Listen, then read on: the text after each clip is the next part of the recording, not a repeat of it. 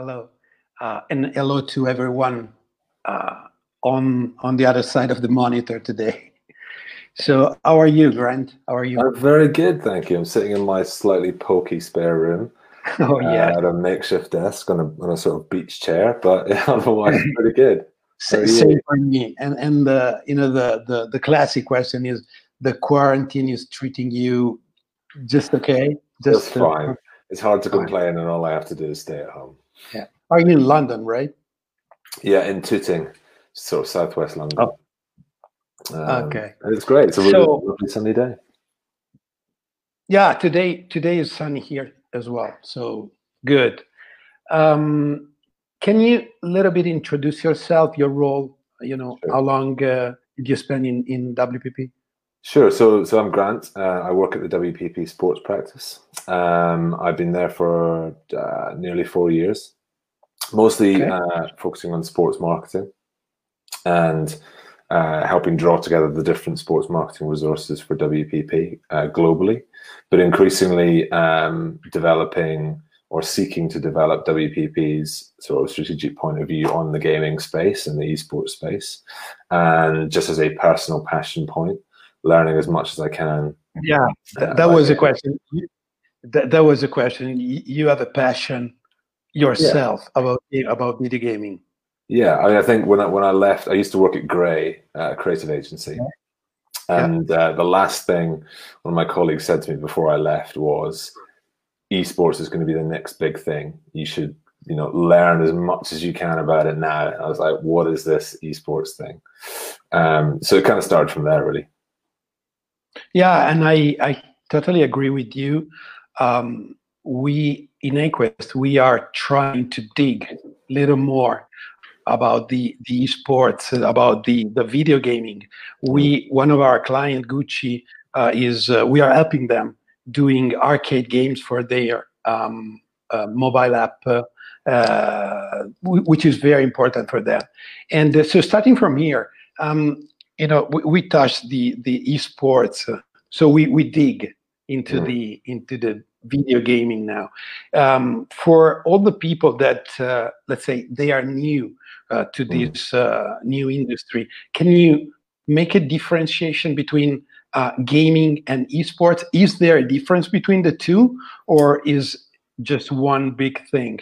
Sure. So no, no, there's, there's, there's definitely a difference, but it's it's all part of the same family so um, esports is the competitive live component of gaming.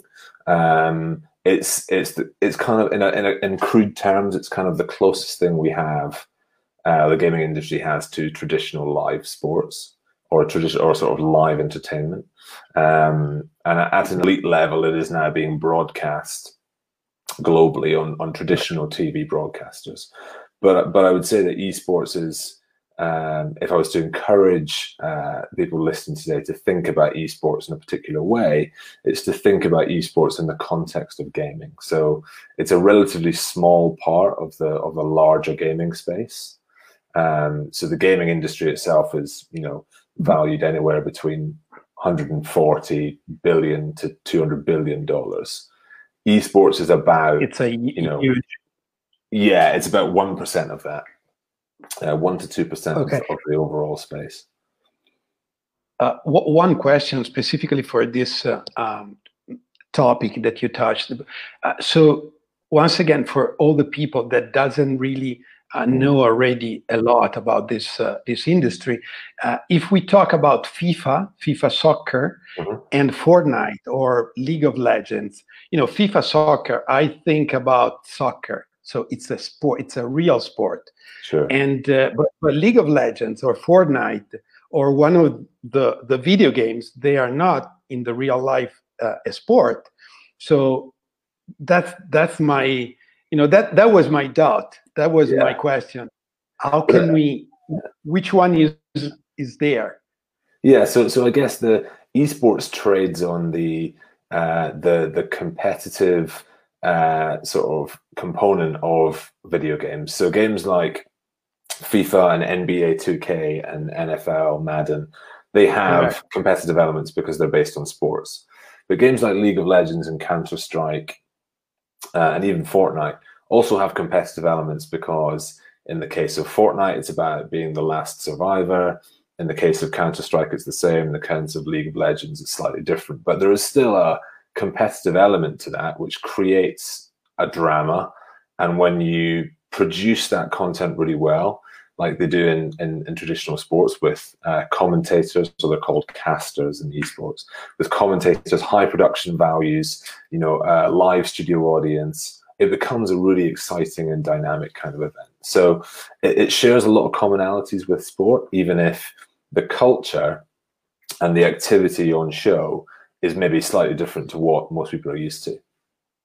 Yeah, and I had the opportunity to talk with uh, one of our client, which is Nike, and uh, you know they, they, they are you know they are a little bit behind uh, other brands like Adidas, for example, um, but they are investing. They are you know starting to invest and starting to sponsor and promoting the esport world.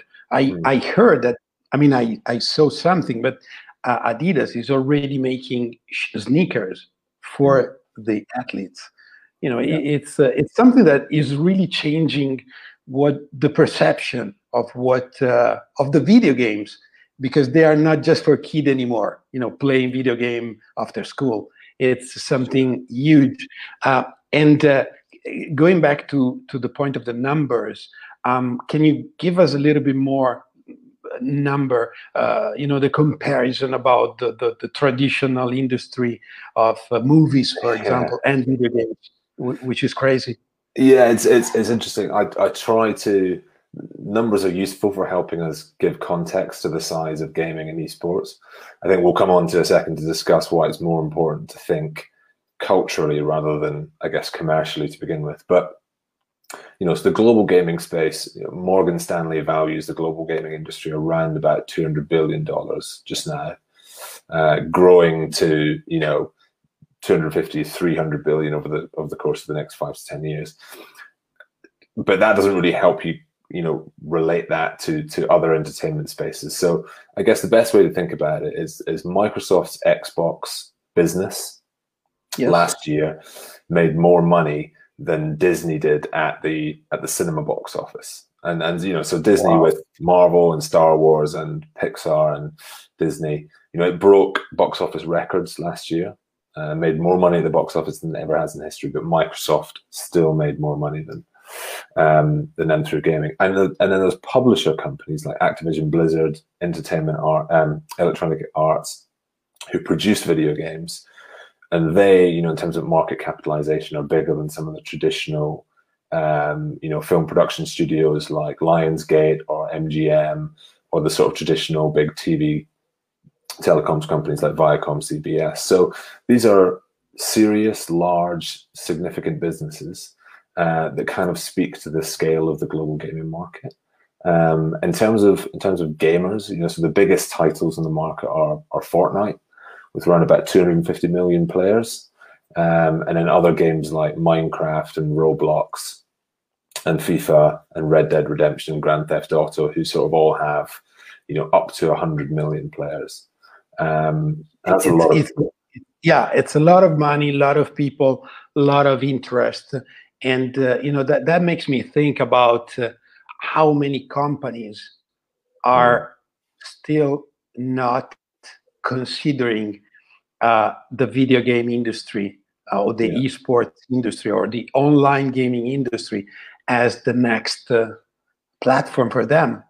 I'm thinking about all the you know all the snacks uh, companies yeah. like we don't name any one of them but you know that it's it's a real huge industry now it's already there and and I think it's taken a while for for the cultural power of gaming to break through into the sort of marketing industry. I think for a while we've maybe, as an industry, had our heads buried in the sand a little bit when it comes to gaming. Um, there's almost a certain. I think historically there's been a bit of a uh, what's called a cognitive dissonance about gamers. So people have historically thought that gamers were kind of young men, you know, a bit geeky, a bit uncool, maybe like yeah. living in their mother's basement type thing.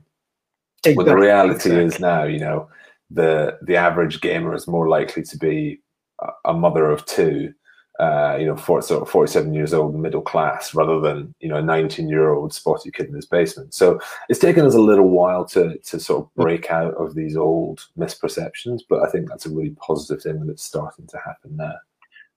But but the the I have two questions now. Uh, do you think he's already here? So we we need to push.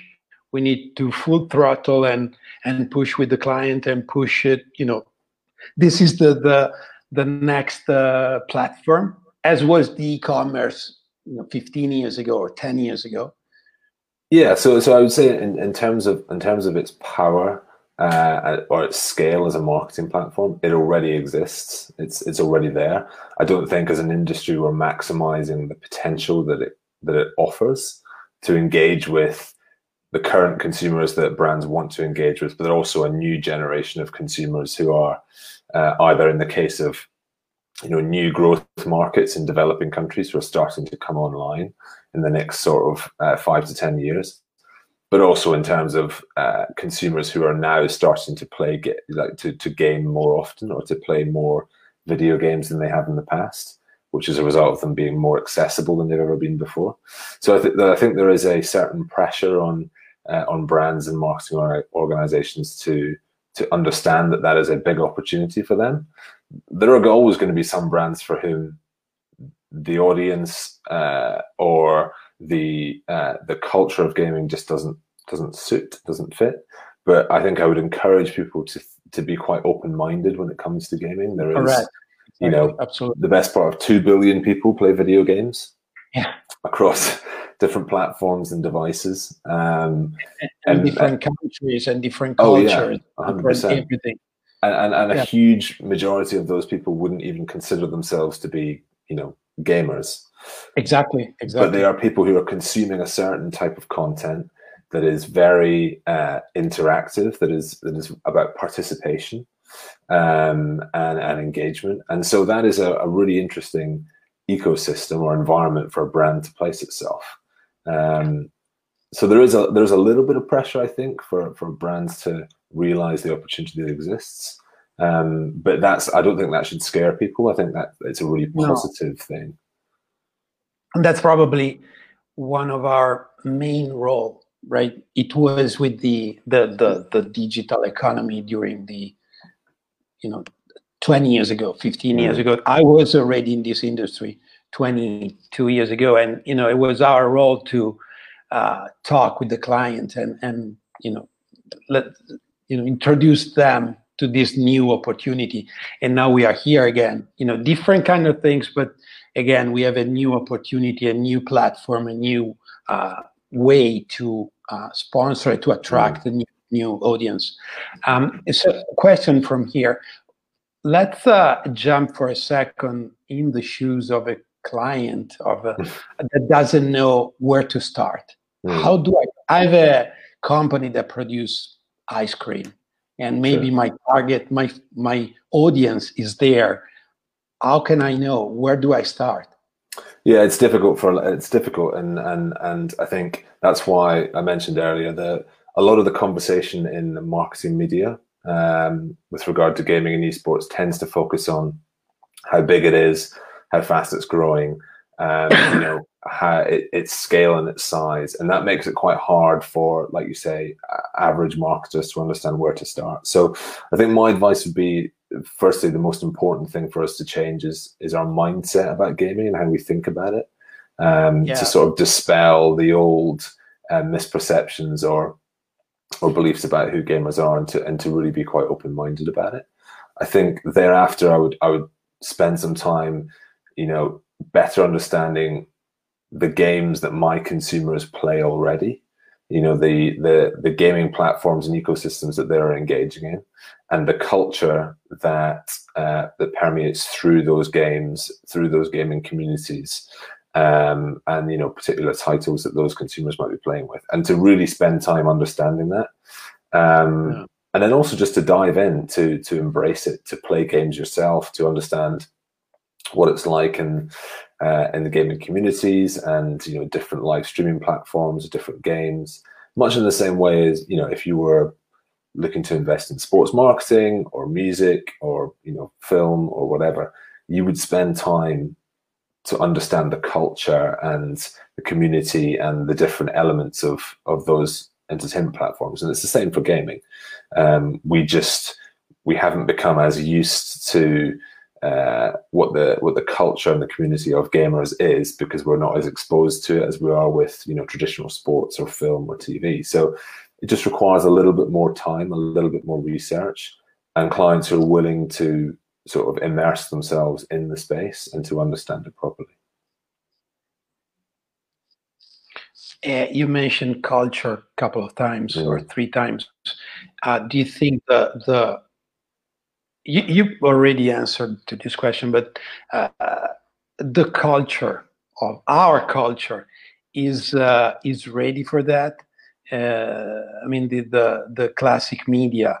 How can yeah. you know? We have always this balance between TV and all the rest. Are we ready? The culture is ready for that. Yes, I, I think there's, there's probably two things there. There's, you know, we have been. Uh, I guess to an extent, trading on or uh, you know uh, uh, participating in gaming culture for a really long time. We just we just don't know about it. So you know the, the classic video games from the 80s and, and you know arcades that were destinations for people to go and socialize together you know in the 90s games started to transcend into film you know through things like mortal kombat movie the street fighter movies uh, Tomb Raider, the Mario Brothers films. You know, these yeah. might not have been hugely popular films, but they paved the way for the sort of, I guess, popularization of fantasy literature. So things like, you know, if you hadn't had those movies, which are based on video games in the early 90s, you might not have had things like Lord of the Rings or Harry Potter or the Marvel Cinematic Universe as we know it today, because, you know, they sort of paved the way culturally for those things. Um, and then there's an interesting sort of legacy of a lot of the a lot of the technology um, that social media platforms use today in terms of um, you know sort of the semiotics, the reward mechanisms, the the sort of the compulsion loops of social media and things like 24 hour news. They all come from video games. Okay. Um, you know, and, and obviously now we're seeing you know the huge popularity of comic book literature, um, and you know Marvel and DC, etc., etc. The next evolution of that, I think, is going to come from uh, the stories and the characters within video games. So platforms, you know, games like League of Legends, which have a huge sort of connected culture of you know fashion, TV, literature, music, is going to become the next sort of mass popular um, sort of cultural behemoth, a bit like Marvel um, because it's you know the, the culture of video games is rooted in popular culture.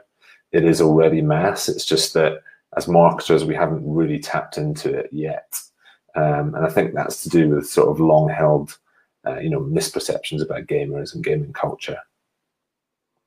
Um, very very very interesting and, and that brings me to the to you know to the following question, which is completely connected, and it's uh, about uh, the the impact mm. uh, that is that video gaming culture is bringing to us, and how we um, uh, how we react, which means how we think and and and and act about the next move of gaming. So the, I'm talking about the the society around us, mm. myself uh, you know, we I'm close to 50, but even 30 years old or 20 years old or kids, mm. how the gaming uh, world is impacting to our life and what will be changing. Yeah, so so I think I think we're going to see, like I said, we're going to see more. Um, we're going to see the the sort of the story and the the characters and the sort of, I guess, the culture of video games becoming more popular, becoming more mainstream as as people as the old sort of barriers to uh, engaging in gaming or playing games are gradually broken down by technology. Um, and I think we're going to see gaming becoming much more accessible um, because you know as 5G infrastructure is gradually built yeah. throughout a variety of countries, cloud gaming is going to become significantly more accessible and more popular. Um, and that will help gaming become device agnostic. So, you know, you and I, Sergio, could play a game of Fortnite, you on your mobile, me on my uh, laptop Whatever at home or a tablet, you know, with another friend playing on their Xbox or playing on their PlayStation, you know, halfway around the world. On their Tesla while or driving. The, or inside their Tesla or, you know, inside their new, like, you know, portable whatever. Um, so, so, the, so technology is going to help break down a lot of these barriers. And I think that will then open up gaming to uh, to more sophisticated marketing products. So I think at the moment it it can seem difficult. It can seem hard to know where to start with gaming because you have mobile and PC and console, and then you know underneath those three buckets you've got a whole world of different publishers and platforms and devices and communities. But as you know, technology starts to open all that up, it's going to become easier to identify where to where to start, uh, and then I think that'll help again, sort of disseminate the culture of video games more widely. Also, super interesting, you know, and I, because I, I already said my, my age, I go back and I, I'm thinking about during the 80s and 90s, uh, video games, uh, most of the times, well, all the time, means a console or a PC. Mm. The console can be you know the, the playstation or the, the game boy but a device or the pc and and in the cartridge or the dvd or the cd-rom and that's the and the tv or the screen of the monitor. But as you said now that our culture and our approach is completely changing so which means the the interaction between uh, going back to the uh, esports and the opportunity for the for the brands you know the interaction is completely different. And uh, yeah.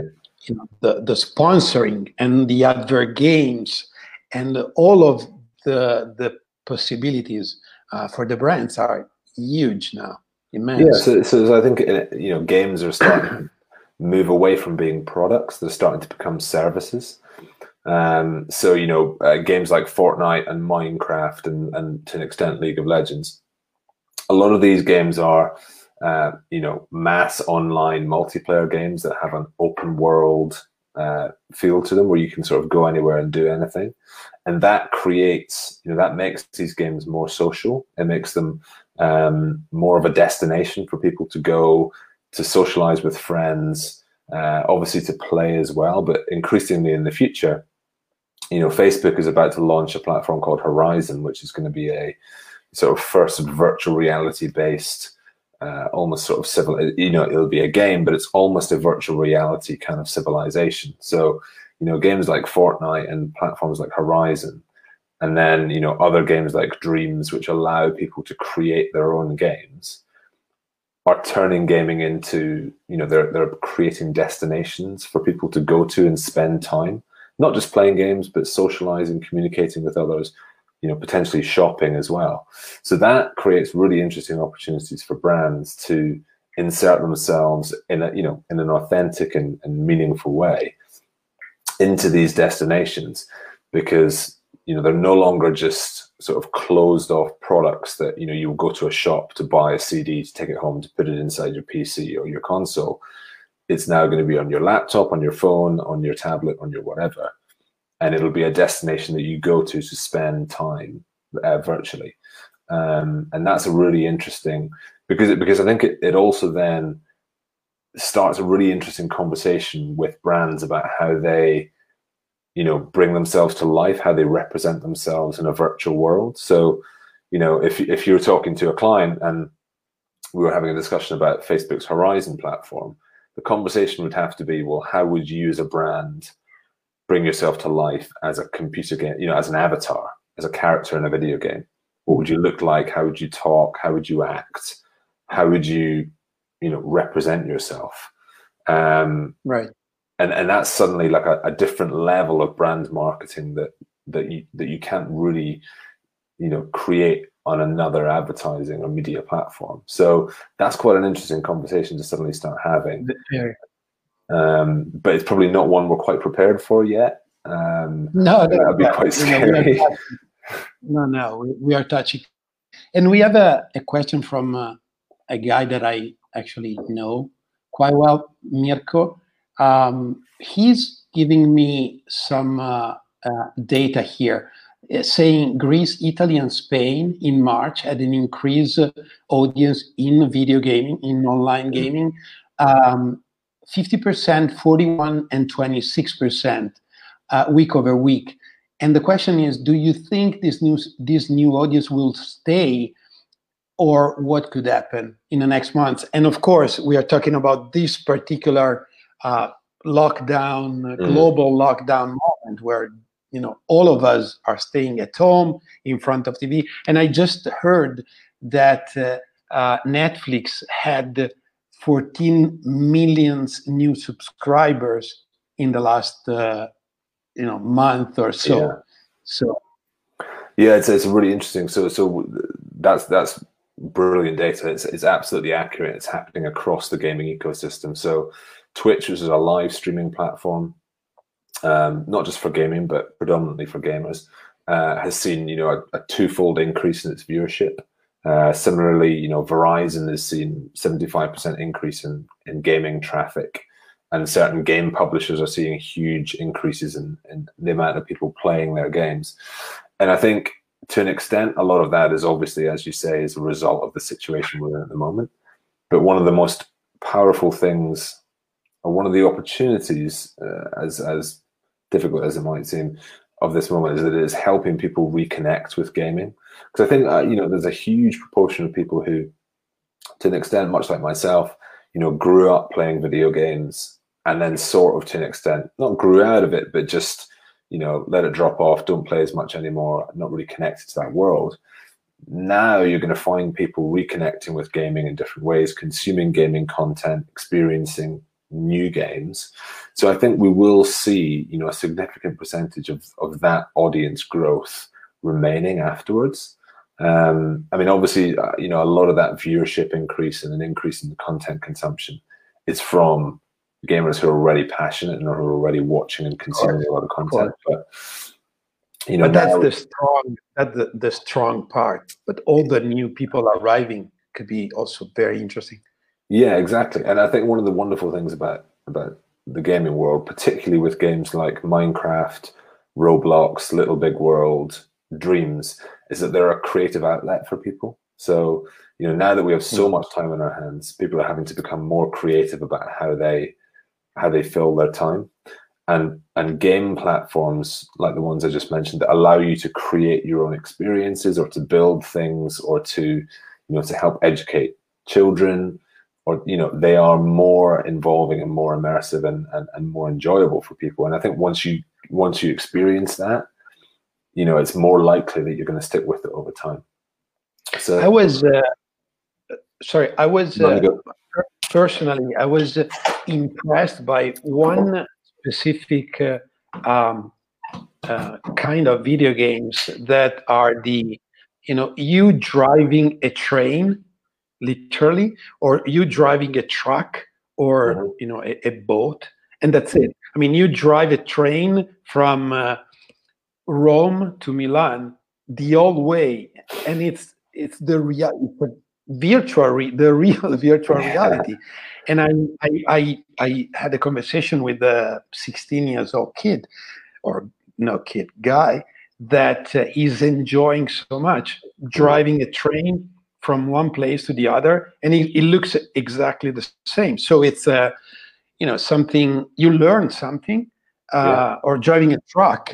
You know, yeah. you go from here to there, but uh, that was impossible to think some years ago because video gaming is something, you know, funny and uh, and you know to spend time doing with yeah. your mind outside.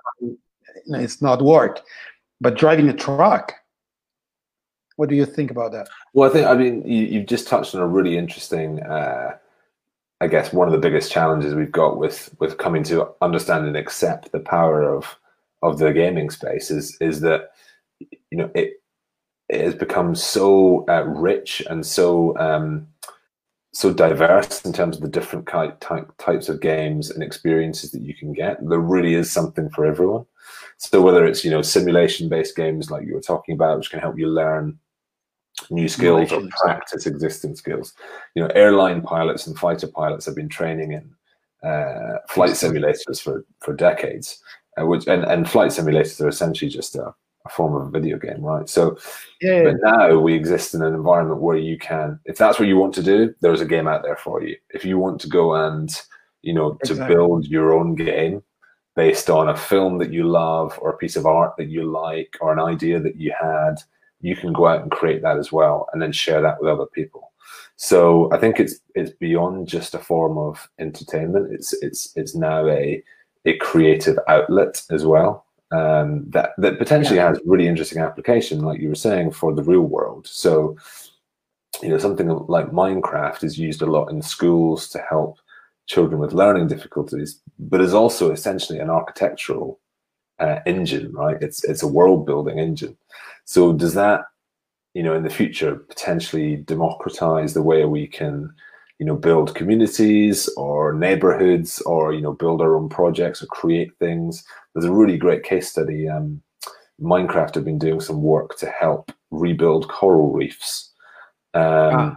And essentially using their Minecraft engine to get gamers to design new structures that they will use to recreate um, to recreate coral reefs in sort of bleach washed areas of the world. So, so there's numerous examples of great ways where gaming technology has an application in the real world.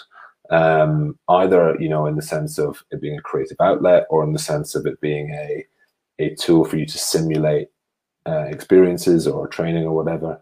Um, and again, that you know that offers up opportunities for a whole variety of brands, even for B2B brands who might not view themselves as somebody who would want to work with a you know a game like Fortnite, but could you know partner with somebody like a Minecraft or a Dreams to to use their creative engine as a way to build yeah. new products or tools or experiences. Or to promote. Uh, or to promote. And that, that, that brings me to uh, you know one other topic, which is uh, and and comes from what you just said. Uh, the the big uh, the, big uh, huge Apple, Microsoft, uh, yeah. Google, and and Amazon. Uh, they we know that they are investing billions mm. in the in the video gaming in the online gaming so and you mentioned before about uh, the techno the technology is here the mm. cloud computing the speed of uh, internet connection is here. Um, so are they really playing a huge role? I, I, heard about, you know, everybody heard about Stadia or yeah. Twitch from Amazon. Uh, but what are they doing now in, in, in this business? Yeah, so a lot. Um, and I think that they're making big strategic moves into the gaming space because I think they recognize that there's an interesting combination of the technology that they have and own will facilitate further growth in that space.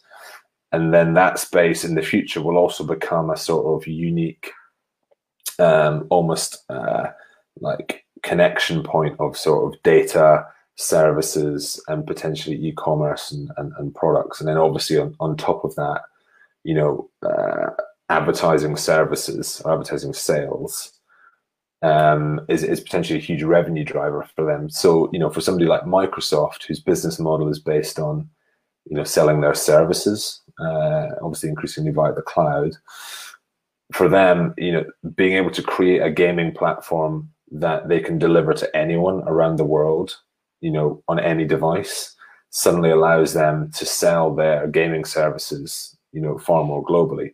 Similarly, for Amazon, you know, launching a cloud gaming service or cloud gaming platform via their uh, Amazon Web Services um, business allows them to con- to connect together that web services business, their e-commerce business, their content business, Amazon Prime, um, and then to you know to draw more consumers into that funnel. It's the same with Google. It's slightly different with Apple because obviously they are Um, you know, they are hardware focused, but increasingly integrating services into that hardware. Yeah. Um, you know, and and at a, at a purely commercial sense, games were one of the I think the second biggest selling uh, app on their app store. So it only makes sense for them to start developing their own um, their own uh, game products, uh, which they're starting to roll out now, and that's sort of high end mobile games. But I guess you, it, no, you go. Uh, I, I, was saying that you were right about Apple, which is uh, focusing on hardware. But I remember one of their last uh, keynote last year. It was all about services. Yeah credit cards and yeah you know credit cards fr- from Siri to video gaming so it's yeah. Uh, services I, think it reflects there's a uh, it reflects the sort of the the three c's of of the gaming space which is essentially content cloud and community and okay. each of the big companies you know have have two of those three things but have yet to oh. acquire all three so it's a bit of a race i think the first person to acquire all three will be the first one to to really dominate the space. But as yet, the content is kind of owned and controlled by games publishers, so Activision Blizzard and EA and Riot, etc. Whereas you know Microsoft, Google, Amazon have the community and they have the the cloud technology. So it's going to be a race to see who can acquire the the three Cs because they will be the first ones I think who can properly commercialize the advertising component of of gaming, which as yet hasn't really happened properly because it hasn't been a, a, commercial priority for a lot of businesses for a while, but but should start to mature uh, quite quickly. And those, uh, what you just mentioned, was uh, you know opportunities for mm-hmm. those huge players uh, that we mentioned. But uh, what could be the number one, two, three opportunity uh, opportunities for for brands. Mm. Uh, we already touched something like this before, but in in reality, uh, we can also give an example. If you have an example, if you have one specific uh, client that you worked on.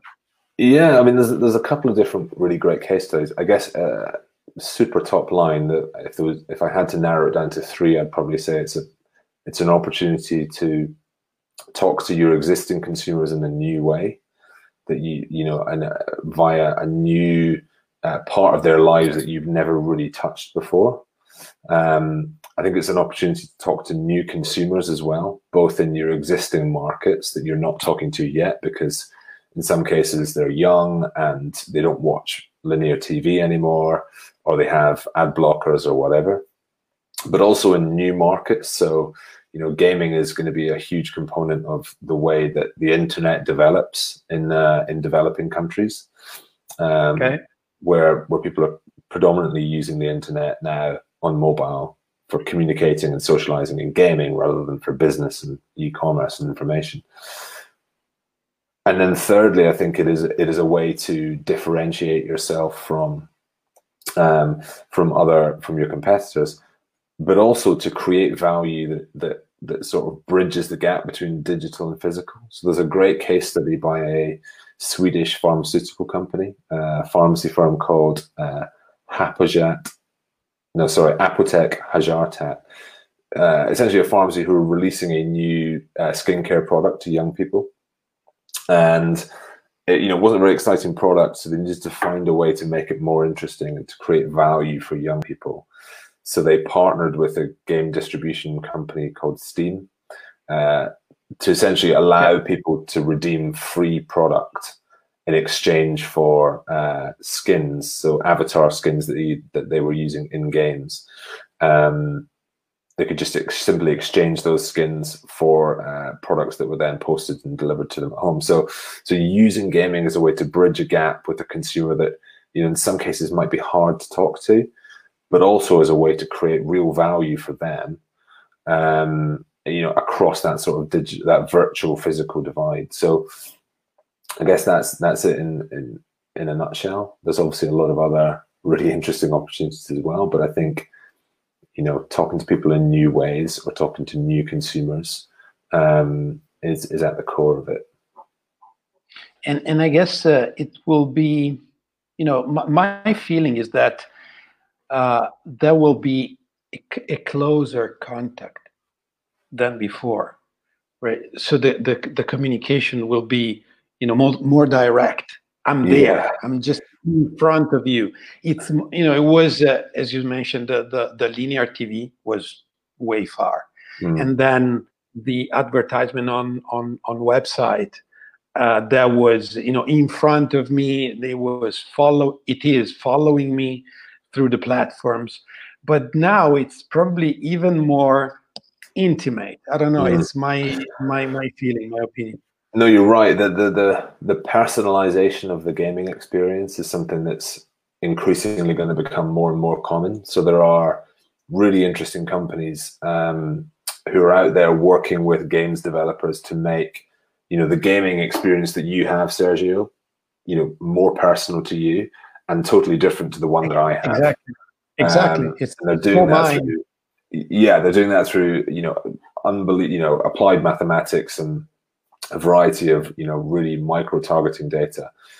But the opportunity that creates for brands both from a insights and data point of view but also an experience right? If you know if you can position yourself as a brand that is facilitating a more personal gaming experience that's that's real value that you're creating for a for an individual consumer.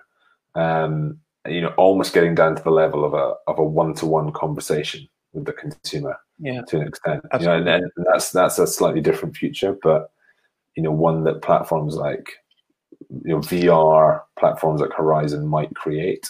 Um, but certainly the personalization of gaming experiences is something that brands can have a role in. Um, obviously it comes with a demand that brands are you know authentic and they understand culture and they understand gamers and the community etc etc but nevertheless you know if you if you can be the brand that creates a better more personalized you know more immersive gaming experience that's hugely powerful. You you win. Yeah. Uh, we have a comment here. It's not a question but we have a comment very helpful that we didn't touch, and it comes from Lorenzo. Uh, fun fact: the real F1 pilots, and I, I, I personally had MotoGP as well. Uh, pilots are challenging esports F1 champions mm-hmm. with simulators. Since there is no championship at the moment, merges both communities and create great opportunities, which is absolutely amazing, right? We are we, we have a 17 years old kid that drives a Formula One against uh, one of the top uh, uh, driver.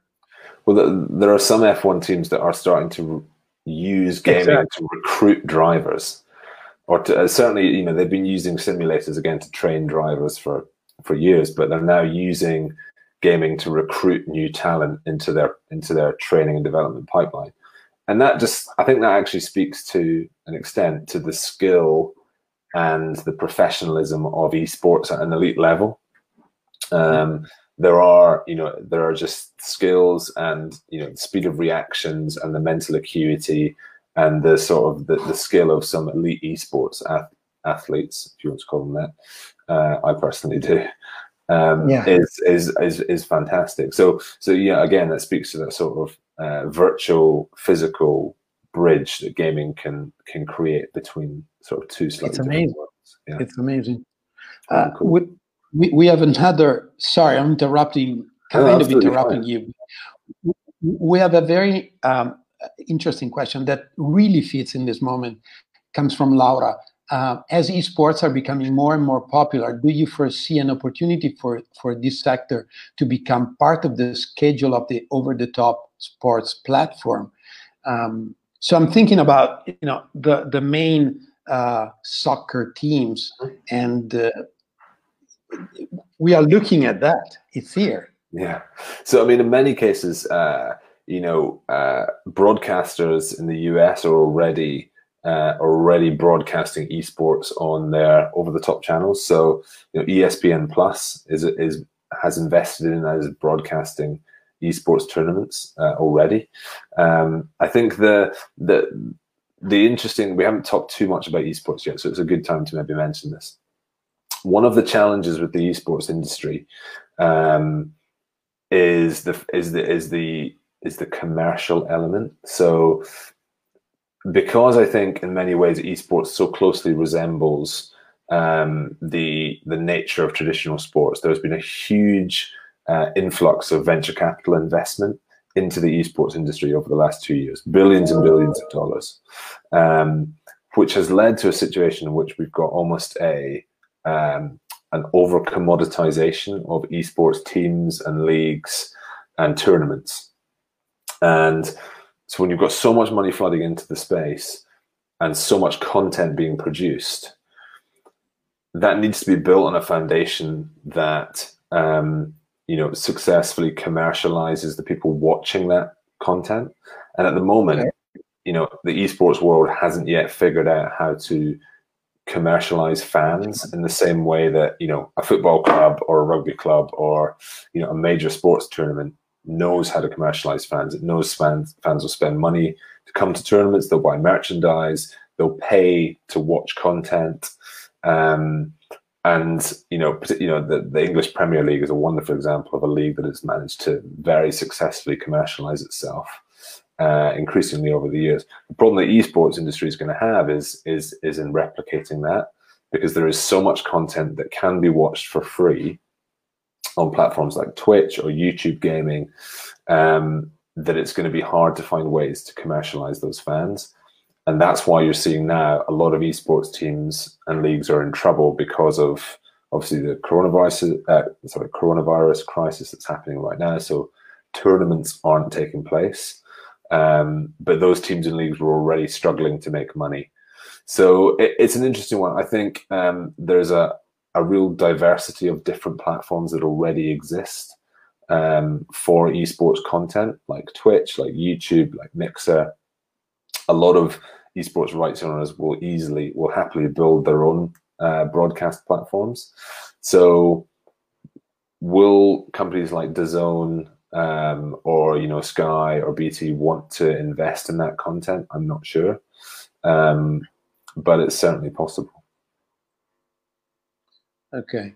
Um, so the the question comes from my mind right now, and it's but do you think that Amazon or Google in some way will replace uh, uh, I'm not saying DAZN, which is fully digital, but will replace the, the sky. So in the next future, people will look at that, that's a huge question. I'm, I'm really thinking now.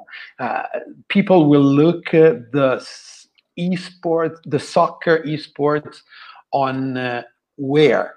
TV, on on people playing from their home or the real, I don't know. Yeah. It's, it's, yeah, we're starting to we're starting to sort of tiptoe dangerously into uh, a conversation about global yeah. sports media that could lead us down a real rabbit hole.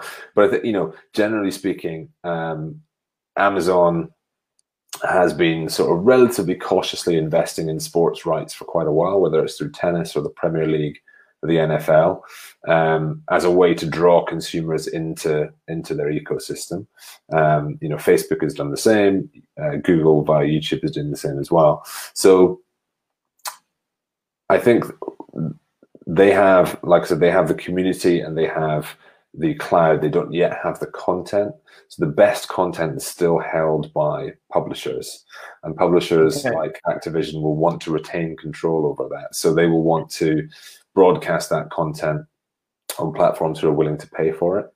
Um, and at the moment, there isn't a sign that you know those big uh, tech companies are willing to spend a lot of money to acquire that content yet.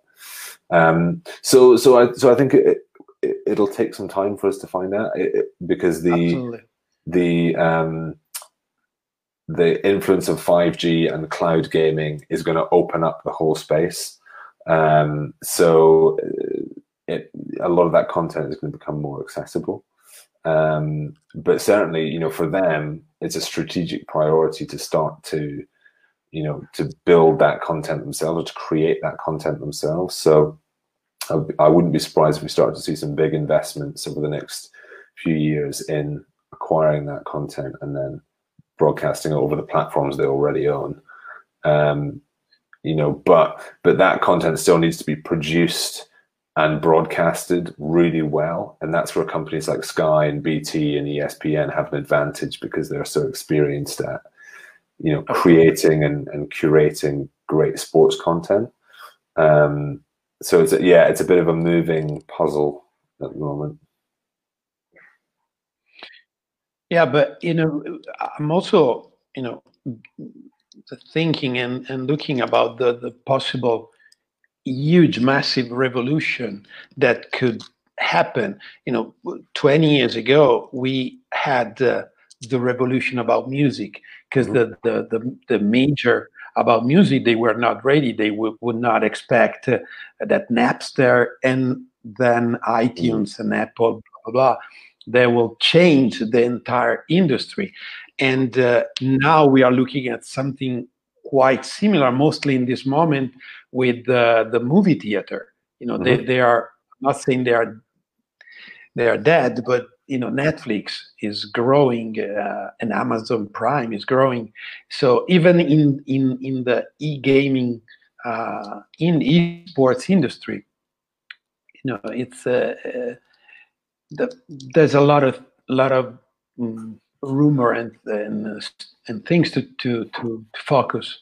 Yeah, I, mean, I think what's interesting about those two things. So, you know, when when Napster and sort of digital music platforms came along, the music industry, you know, struggled for a while, but then pivoted back to live music and concerts and events.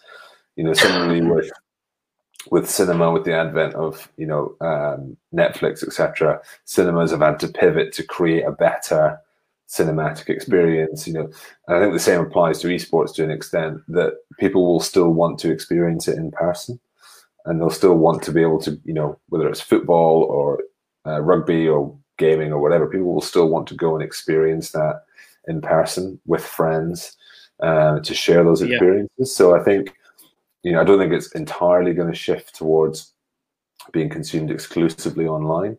Um, I think people will still want to go to events and experience that for real. Um, but it will certainly be much easier to, you know, to consume that content either in person or um, digitally online. Yeah, certainly. Okay, so we are moving to the end. We I haven't, you know, the the, the very last topic that could be huge, but you know we, we try to make it short. And it's uh, how can brands get the best of, of their uh, gaming partnership? You know par- i'm a huge fan about doing partnership mm. uh, with with client or with mm. the other agencies or uh, to, to make the, the the project bigger and better. Um, do you think the same will happen in in in this field? Yeah so so so it's a great question. So I think if there's one thing I'd want people to take away from this discussion, it's that they shouldn't be, you know, sort of afraid or cautious about about the, the gaming and esports space. It's just something that requires a little bit of learning, a little bit of time to adjust to the different culture, the different communities. Because the the rules when it comes to you know how to engage as a brand in this space, either through partnerships or media investments, are really the same as as you would apply for you know sports marketing or into you know music or film or whatever. When it comes to partnerships in particular you know make sure you do your research make sure you build the right strategy understand where your consumers spend their time you know what they love about the particular games they play the community that they engage with you know why they spend their time there. Understand that really well so you know who the right partners are for you to talk to first and then when you're when you're when you're building a, a, partnership package make sure you only buy the rights that you need you know that, that are relevant to you and that are going to deliver you you know on your strategy. And then whatever you buy whatever you invest in make sure you use it uh, to the to, you know to leverage it to the maximum of, uh, of its potential.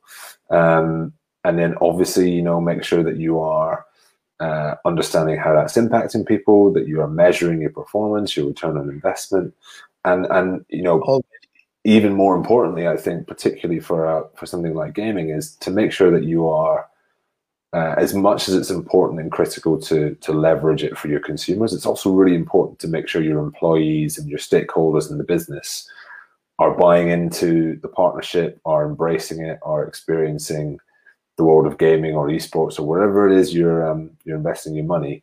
You're spending just as much time getting them on board and making sure they're embracing it as well, because that's how you build, you know, transformational partnerships. It's, it's fairly simple rules, but it comes down to you know understanding your consumer understanding culture understanding you know the role that your company has to play in in, in both of those things and then having a good strategy for activating it and and that uh, means the or i turn it in, in a question do which means that agencies the mm. communication agencies digital agencies uh, they will play a, a very important role in in the future for those brands. Yeah, in, in much the same way as they play a vital role in developing partnerships with you know social media outlets or you know sports platforms or whatever.